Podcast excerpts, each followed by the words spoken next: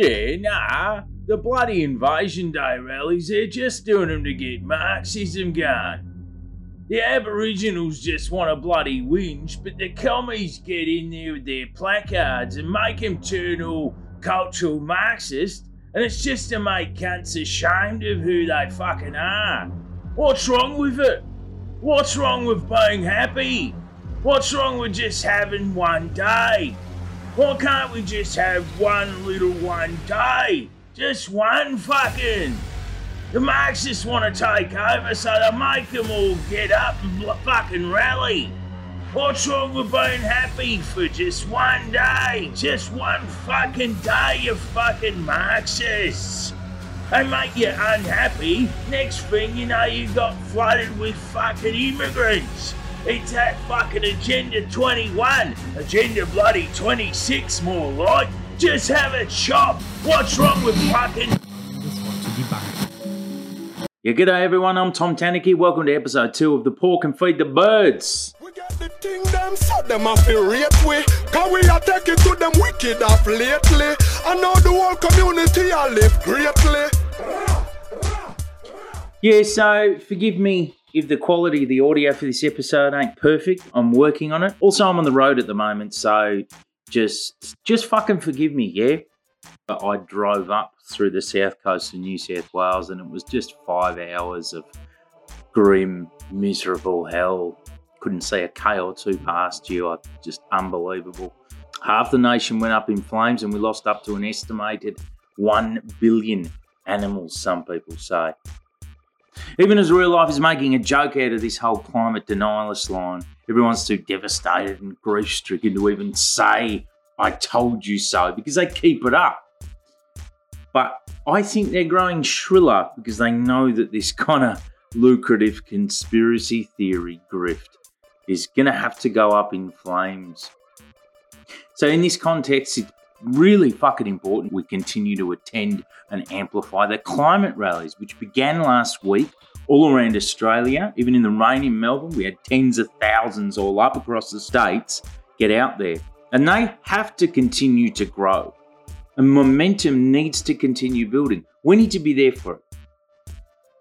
It's also so important that we amplify and prioritise the only true land management this continent has ever seen, which was undertaken by the land's traditional owners.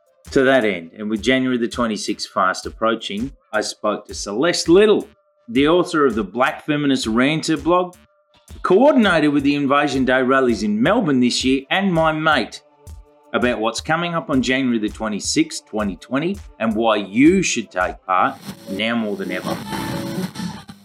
G'day, Celeste. Thank you for coming on, mate. Yeah, how you going, mate? I'm Ye- okay. Yeah. Yeah, good. Are you breathing the smoke in? Are you enjoying the smoke? Look, it's it's putting a nice, nice um fluffy lining on my lungs. I think is the best way to put it. It's, I've been overseas for two weeks, and coming back into it um has been rather interesting. Yeah. Yeah, so you're coming back to smoke, uh, a world of smoke, and to having to organise ahead of January 26, eh? Yeah, yeah, yeah. Mm, Pretty normal, but Yeah, fun, hey? So you know, so we're having a yarn in your capacity as like a promoter slash organizer of Melbourne's Invasion Day rallies. Is that is that for about three years now? You've been doing that, is that right? Um, oh, the first one that the first one that I organised was 2017. Um, so this will be year number four.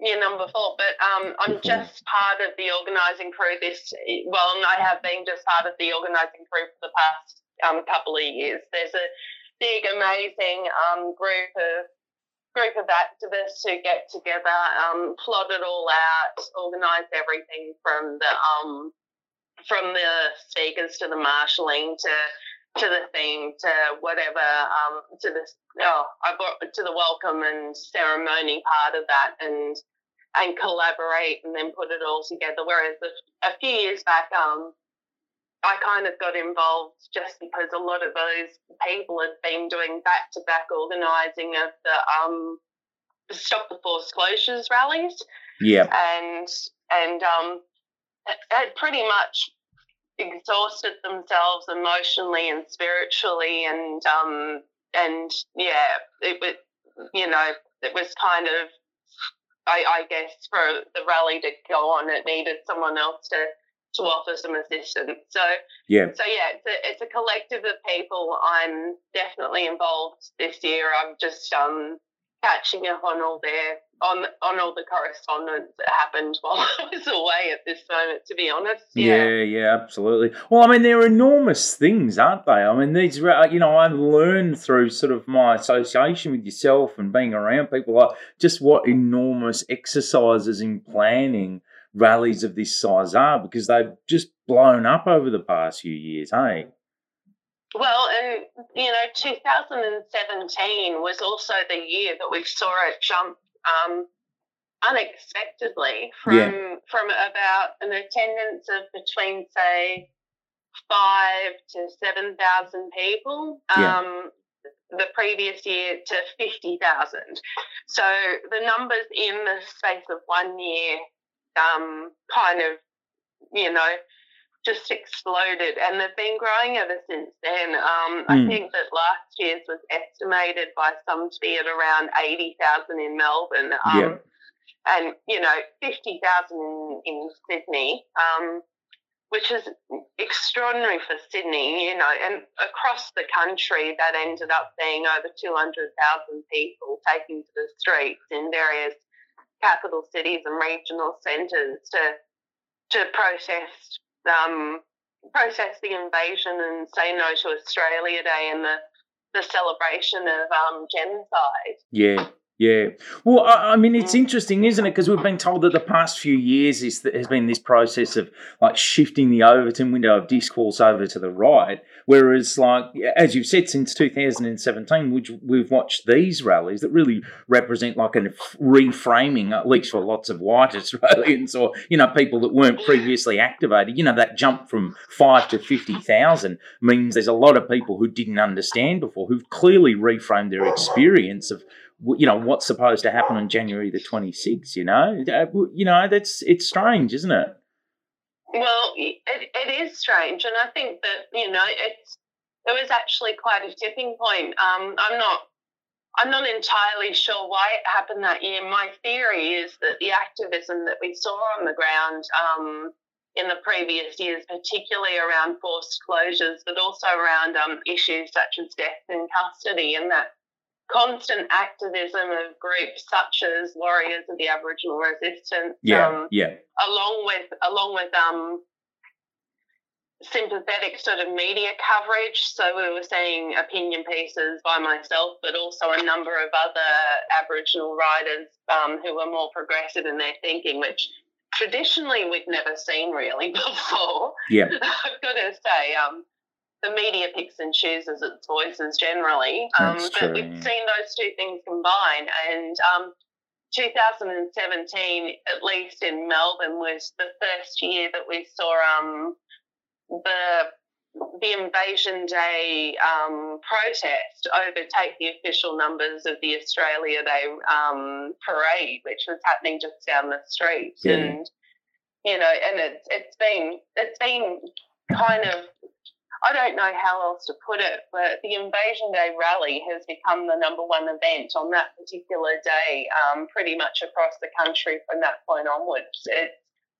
yeah it's become this like it's become like this Also- focal point of activism as well hey Yeah, yeah, and you know, to the point of where the media can't actually ignore it. They've tried really, really hard to to negatively report or downplay it for the past few years, um, and they continue to try. We saw a, we saw a fair bit of fallout from last year's rally, but generally speaking, they're, they're at a point where rallies that they they kind of um, were ignoring prior to that um, are no longer something that they can ignore, and indeed they have to they have to give a lot of time to, and that's a that's a shift um, that's come about, you know, from a real, I guess, from a lot of grassroots um, sort of consciousness raising on these issues, but also from from various sorts of figures that are able to amplify those messages in different ways.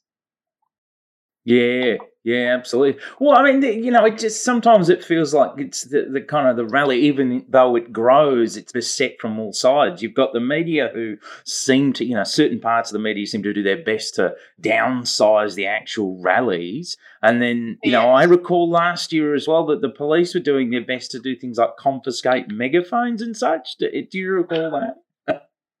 Yeah, yeah. Um, they wouldn't let they wouldn't let a soundtrack come through to the um, to the intersection of um, Flinders and Swanston for the closing sort of uh, what they call closing speeches and for the the ceremony at the end of the rally, um, which you know they said was for public safety reasons. Um, they claimed that it was it was in light of um, the sorts of laws that have been in place since um, the the Bourke Street massacre. So Gargasoulas going mad with his car has Yeah. meant that they block off that sort of area. But but what they actually did was leave what eighty thousand people sitting in the streets of Melbourne at risk um, because all of a sudden we weren't able to actively communicate with them, and so so we were back to using megaphones to try and to try and um, talk to a crowd of people, and Yeah. yeah, it- Yeah, and surely, just- if surely, if what you want is coordination, then like you won't leave that amount of people without any coordination, hey? Well, yeah, yeah, and I, I think the other thing with the police, um, I didn't, I didn't speak to them mm, personally last year, but I do know from the year before that um, that when they decided to ring through and give me a briefing on what they'd planned for the day and try and get an estimate on the numbers, which we're never able to estimate. So, so you know, it's it's always interesting. Um, they said, uh, what are they called? That um, they'd have the they'd have the regular police there as well as special um, ops Oh, port? You mean the public order response team? that lot. The So, eat a dick so- hippie crew. And, and they said that that was a normal part of what um, what is dispatched to um, to rallies in Melbourne nowadays. And someone who spends an awful lot of time rallying because she's involved in the union movement and oh, I don't know the feminist movement and gets out there to various sorts of speak outs that we have. I know that that's not the case. No. I I rarely see those um, those public order response team people at union rallies. Um, Totally, yeah, yeah. the only yeah, the only rallies that I really see them involved in and see them standing there looking intimidating um, at is anything to do with asylum seeker rights or Indigenous rights. Yeah. And Yeah, yeah, yeah, absolutely. Well, I mean, yeah, it's almost like a, a mischaracterization of the rally by having them there, hey? Because, you know, even though, no, you know, it's not like people start breaking windows, you know? I mean, uh, heaven forbid that they would. But it's not, it, it, it's not like that happens. But yet, the visual sight in the media of having these fucking riot cops standing all around a rally, you know, it provides, it, it, it mischaracterizes the rally in a sense, hey? Absolutely, absolutely, and it's you know common sense would state that it's not in the interest of um, a group the size of say eighty thousand people to cause a great amount of havoc. They don't, you know, there's there's going to be all sorts of hurt and damage and injury and whatever else. So a crowd that large is actually generally pretty well behaved. Yeah, absolutely. They're looking out for each other. They're passing bottles of water around, and to have that sort of um, police response to it, that sort of level of state control um, exhibited is is quite um, aggressive and Yeah, and pretty revolting, but also pretty symbolic because I guess you know we, when we do come together on Invasion Day, we are actively protesting the state and the imposition of the state on a group of um, people who never consented to it, and Yeah. um, with their presence there, they're kind of reinforcing it. Um, Yeah, absolutely. They're Yeah. they're showing it's a symbolic show of the state in opposition to people questioning or rejecting the role of the state here. Yeah, in that sense, if you yeah, it, it makes sense. Eh? Yeah, yeah, yeah, and I think the other thing that you brought up too, mate, was um, the the numbers. So the media and the downplaying of the numbers, Yeah. and that's been a really interesting one. Um, you know, last year I think the best coverage that we saw was was from. Um, and I don't mean to plug any media organisation because I have my issues with all. of them Yeah, me too, mate.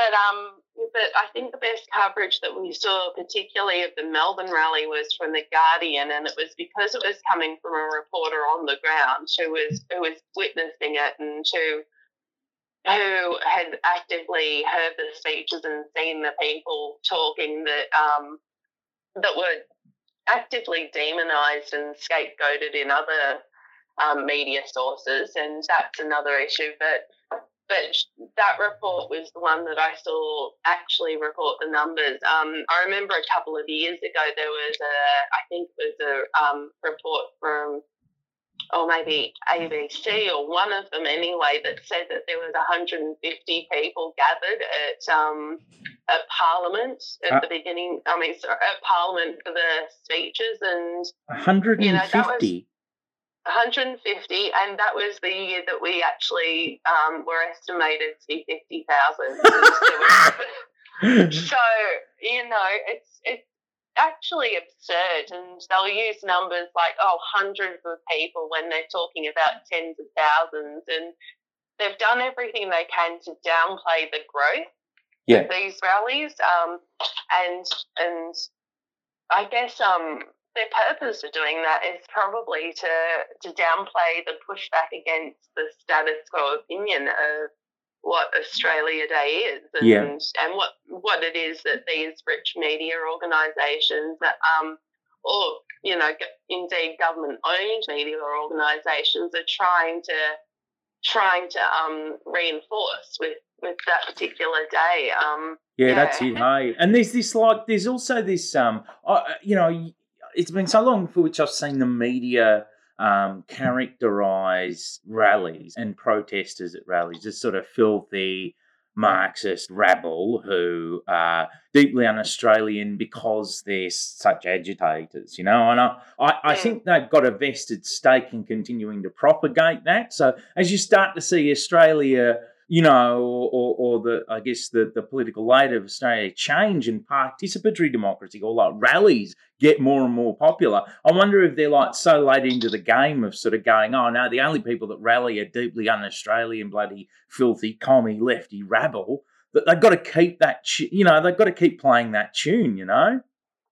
Yeah, yeah. It it was definitely, you know, it was definitely what I was seeing playing out. It was kind of like they they didn't want to catch up. Um, they weren't willing to reframe their focus, what they're trying to push to actually to actually um, encompass what was a what was a shifting sort of public consciousness, public opinion. Um, yeah, yeah, mate. you know, to the point of where um, last year they they engaged in what was some really despicable sort of tactics. So, so one of our youngest speakers, Tarneen, was actively demonised by the media because they they said a simple line um, that was "fuck Australia, burn it to the ground." Yeah. And and they were talking, you know, metaphorically speaking, they were talking about the state. They were talking about um, the erasure of, of um, culture and all of that. I'm trying to remember the entire sort of speech that Tarneen actually gave. But I recall, but media took- contextually, it was talking about the construct of Australia. And if anyone needs to be told that an Indigenous activist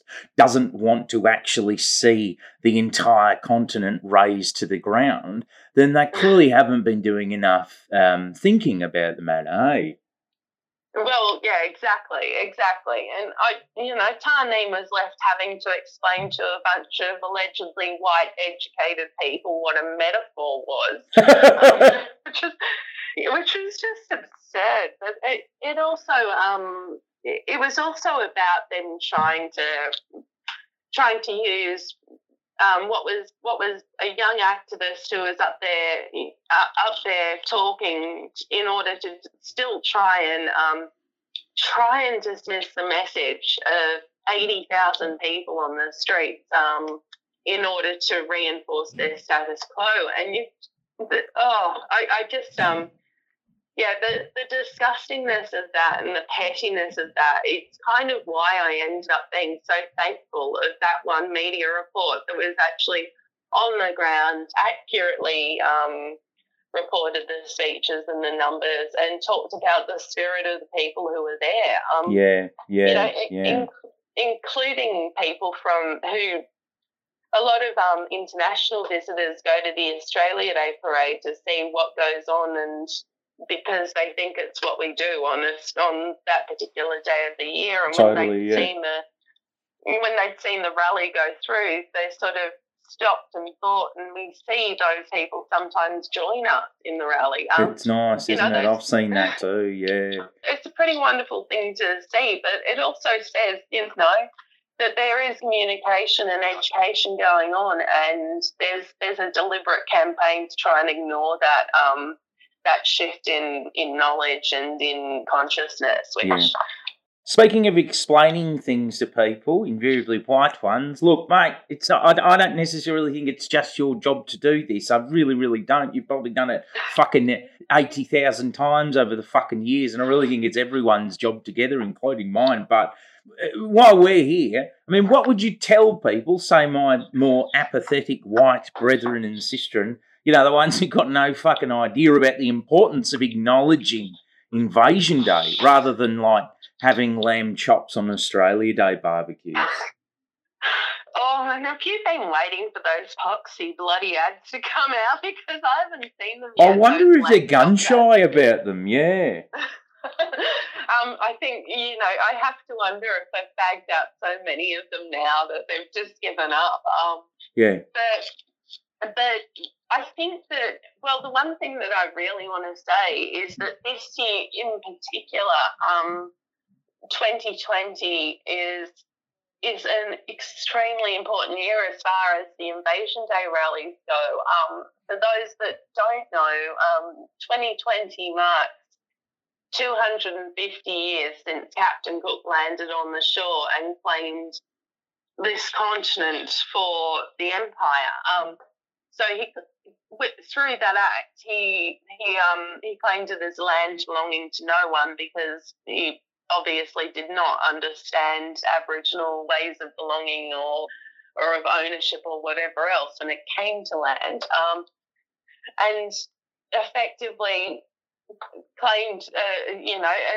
a con- uh, sorry, a landmass that was on the opposite side of the world for, for another country in order for them to start setting up their colonies and sending some of the, well, some of the most disenfranchised people from from the UK over to here to to be imprisoned and to hard labour and um, you know it goes from there. But yeah, 2020 marks 250 years since that claiming of land. So Mm. it's since 250 years since the myth of Terra Nullius started um, started being enacted, Yeah. and and uh, trying to change that message even today um, is very very hard. I mean, Mm. people still very much seem to think that history for this country begins at well, first at 1770 with with Cook, and then at 1788 with the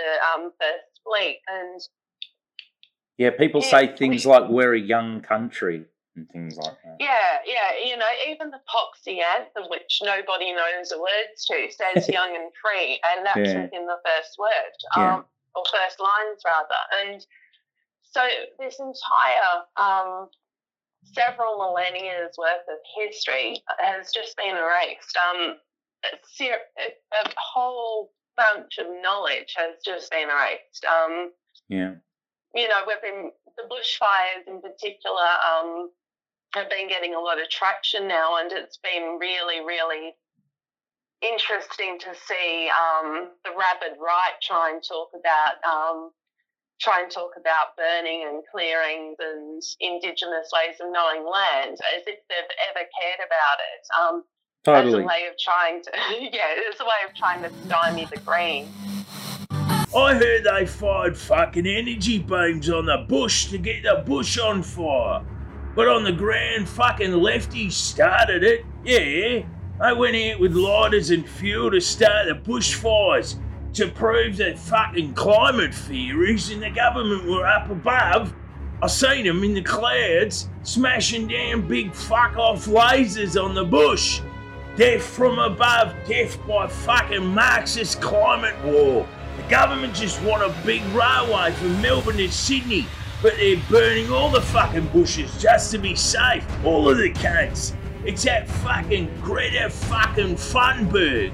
That fucking little Marxist Sheila. She's told the fucking lefties to start the fires. I seen it on YouTube. She's got the government smashing lasers on trees from big fucking black helicopters to start railways just to prove the fucking climate theories. Nah, it's all just fucking theories. I heard the fires didn't even fucking happen. It's not even that bad. It's just the same. It's fucking railways. It's Greta and fucking lighters.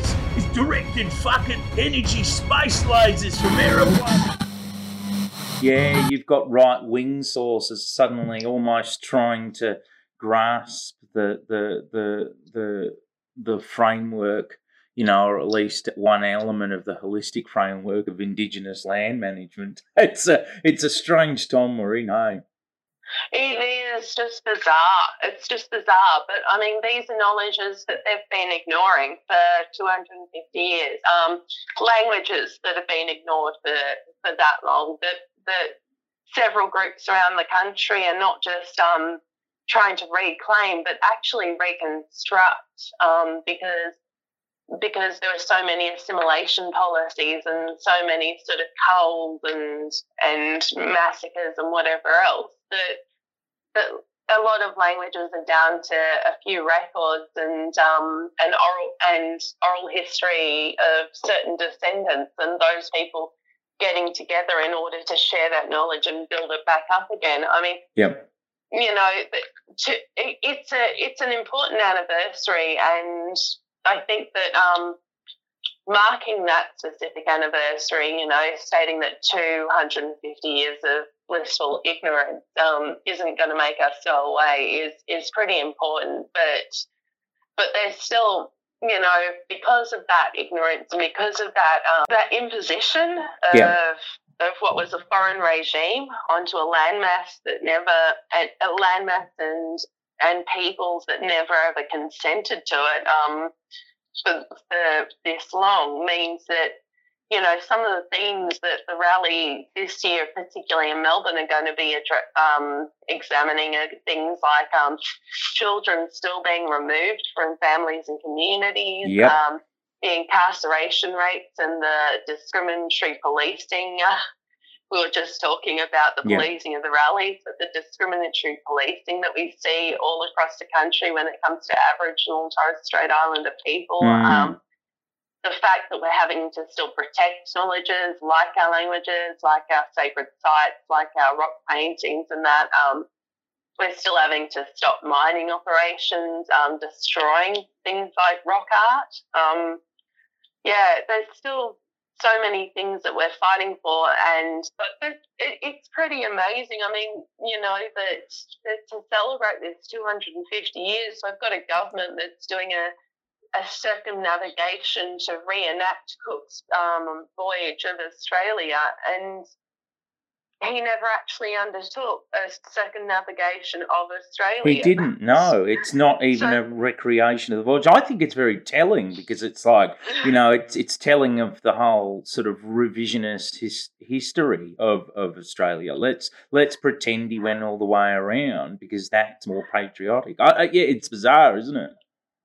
Not only do they not know our history um, uh, prior to and then post colonization, but they've got no idea of their own. it's just really bizarre. That's it's right. actually bizarre, but yeah. Yeah, I'd like I'd Um, like it as part of the celebrations of Cook, which has spent I think upwards of fifty million dollars on. I'd like to I'd like someone to acknowledge his history of um uh, uh, sailing up and down places like Tahiti and through Polynesia and what have you, you know, raping children and what have you, along with his whole boat. Yeah. I mean, I, I, I continue to tell people about that, and they continue to act as though it doesn't, it didn't happen, even though it's recorded in numerous people's diaries.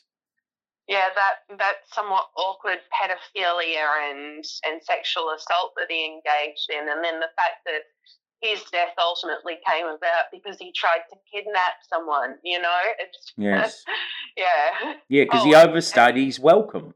He overstayed his welcome because he wanted to come back after his ship was. He had problems with his ship, and he thought, "Oh, we'll come back and we'll try and um, we'll try and have sex with all of the locals and take all their stuff again." And they got sick of it in Hawaii. Good on them, mate. yeah.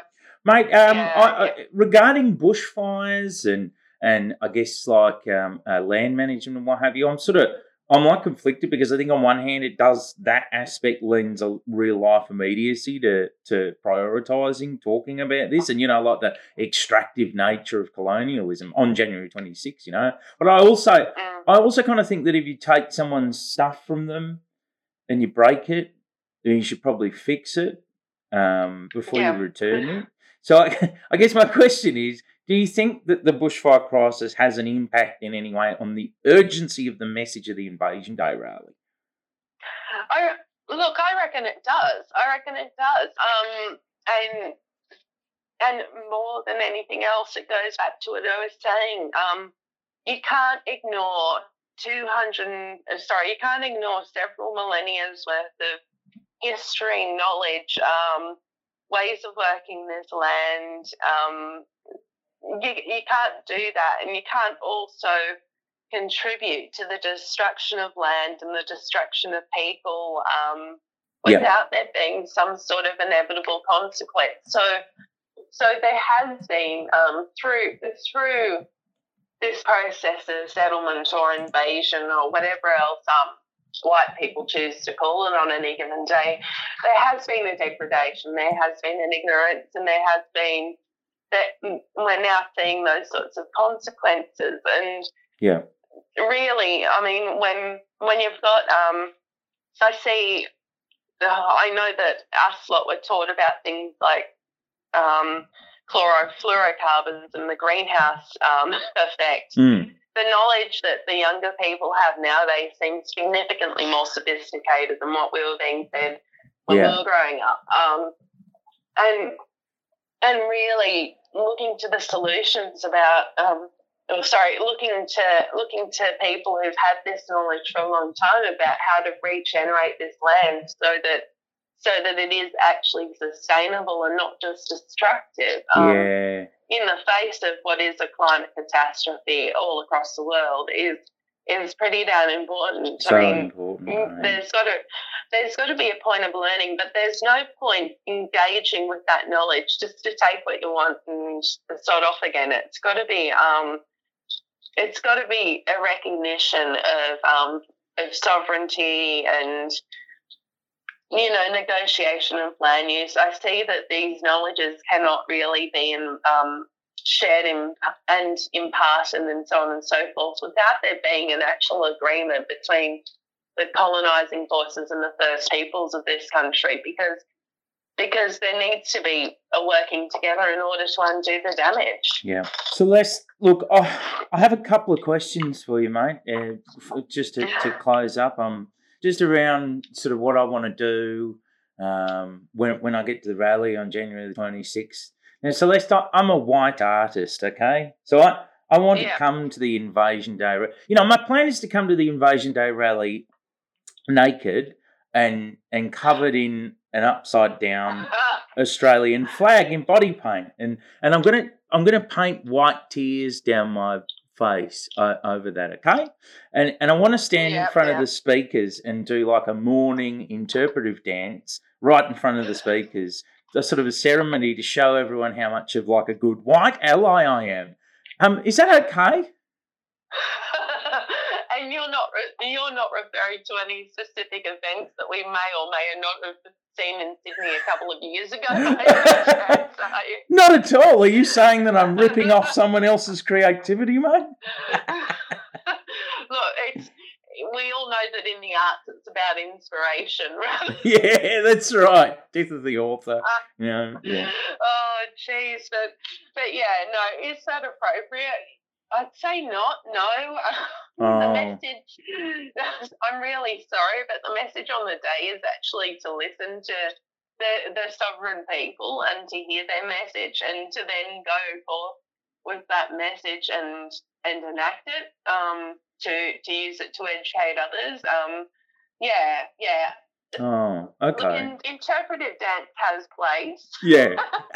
but probably Just- not on that day. just not on January Probably not on that 26th. day. Probably, probably sit there and watch the Aboriginal dance and then instead on their own land. You're not standing in front of them. Okay, then cool. Well, one more thing. How about this, Celeste? I, I'm a I'm a commie, right? And I'd like to um I'd like to come and sell heaps of commie papers at the rally. And so you know, I was sort of thinking to myself, I might come along and ask everyone if they're interested in revolution, and then quickly sort of segue into selling them my paper because I want to make some you know some money for my small communist organisation. Is that is that cool? Well, again, I'd say that. sorry, I'm I'm trying not to laugh because this is this is you know obviously has happened a number of times over the years, and and obviously the message that I'd get across on the day is that that the message that the entire day is based around listening to the first peoples of this land and their their ongoing struggle um, on on the day of of um, the landing of the first fleet, their ongoing struggle against um, the process of colonization, to come and sell a um, a paper containing a message other you know that that isn't oh sorry that avoids actually listening to what the people on the stage are saying or what the people who are getting the rally together are saying is in effect another um, another show of colonization. It, it becomes about that message being more important than Yeah. what is being given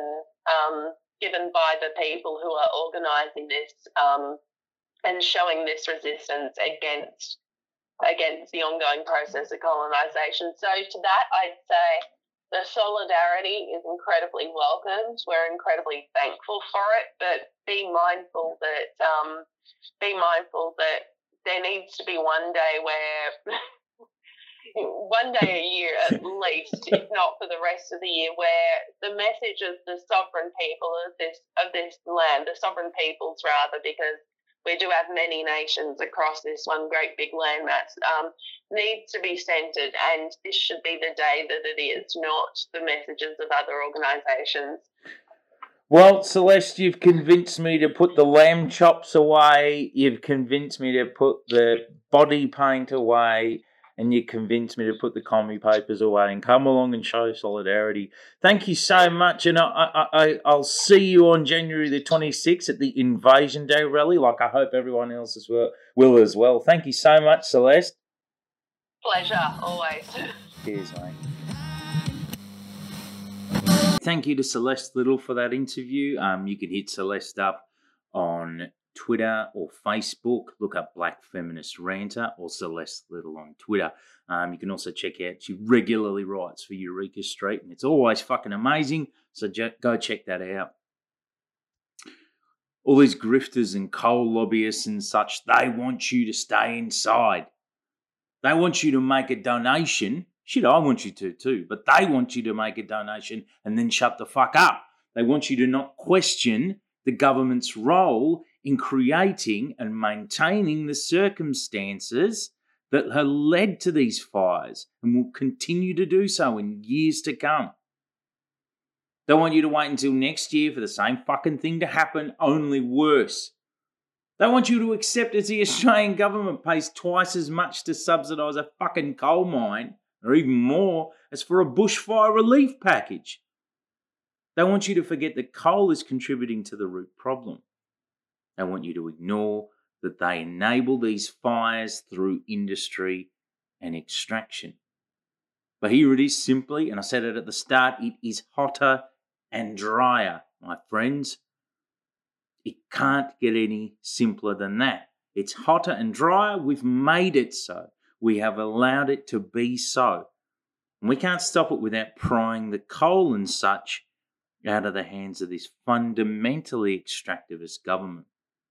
We have to force their hand to do the very opposite of that which they exist to do. And that requires a large scale mass movement. And those things start out with you joining efforts like actions and rallies. So build it with us. Let's get into the first gig guide. I said in the first episode that we'd be doing a gig guide regularly of the fortnight's upcoming rallies and such actions that you should be part of if you can. Let's take it away. Hey, welcome to the Rally Gig Guide. First up, we've got Invasion Day rallies in Melbourne on the 26th of January. Of course, all Invasion Day rallies are on the 26th of January. With the big Invasion Day dawn service at 5.30am, crack of dawn at King's Domain. Then we have the big mega rally at Parliament of Victoria. We spoke to Celeste Liddle about that before. Check the war page for more details. In Sydney, it's at 10am in Hyde Park. Get on down. Brisbane, Queen's Gardens, 10am. Don't be a flog. Perth, Forest Chase at 12.30pm. Hobart, 198 Elizabeth Street at 11am. Plenty of others. Fuck you, get on down. Plenty of other cities too. Check my Facebook page or my website for updated Invasion Day rally locations. The Uni Students for Climate Justice rallies in light of the bushfires and climate change continue. Next nationwide protests are in Melbourne at the State of Library on 2pm on the 18th of January. Fuck you, get on down. Sydney, 15th of January, 6pm, Circular Quay. See you there or you're dead. Canberra, 17th of January, 5.30pm.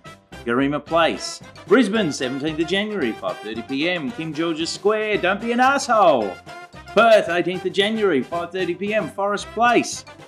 Adelaide, 17th of January, 5pm at Malls Balls. Don't know what the fuck Malls Balls is, but I assume they know in Adelaide, and you do you, boo! On the 17th of January, that's a Friday, our friends at Cafe Gummo in Thornbury, Melbourne are holding a benefit for the West Papuan political prisoners. Go and have a beer, you dog. Go and have a beer for something useful for once in your fucking life, you dog. Also, on Friday the 17th of January in Sydney, we have a Murdoch News Corp lie-in protest. It's at 2pm at 2 Holt Street in Surry Hills, right outside News Corp. Apparently, people are lying down or something, but I guess there'll also be speakers and it'll be great. Go lie down, or even not if you hate lying down, just fucking go, you dog.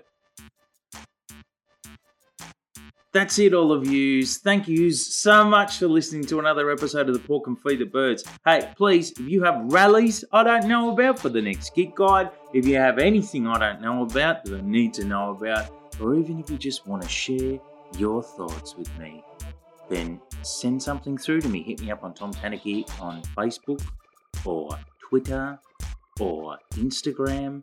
Talk to me. Tell me things. Share things with me. I am not the hive mind. We are. Can't you see? Also, guys, seriously, if you value the work I do, then please, please chuck me a clam or two on Patreon. I beg of you. I am on my knees trying to take your pant. No, I'm not. I'm begging you. Patreon.com slash Tom. Your clams will help me become a bigger pest than ever before, given that my style of being a pest currently is aiming around building collective movements or being a hub for them. We'll all win! Give me a clam! Thank yous all! getting fucking Marxists to rally with the bloody Aboriginals for a new train station. They're getting the Aboriginals to fire space lasers on the bush to get Agenda 21 going so we can have a new railway line. The bushfires aren't even fucking real, mate. It's fucking Aboriginal space lasers. It's Marxist theories about train stations to get Agenda 21 in.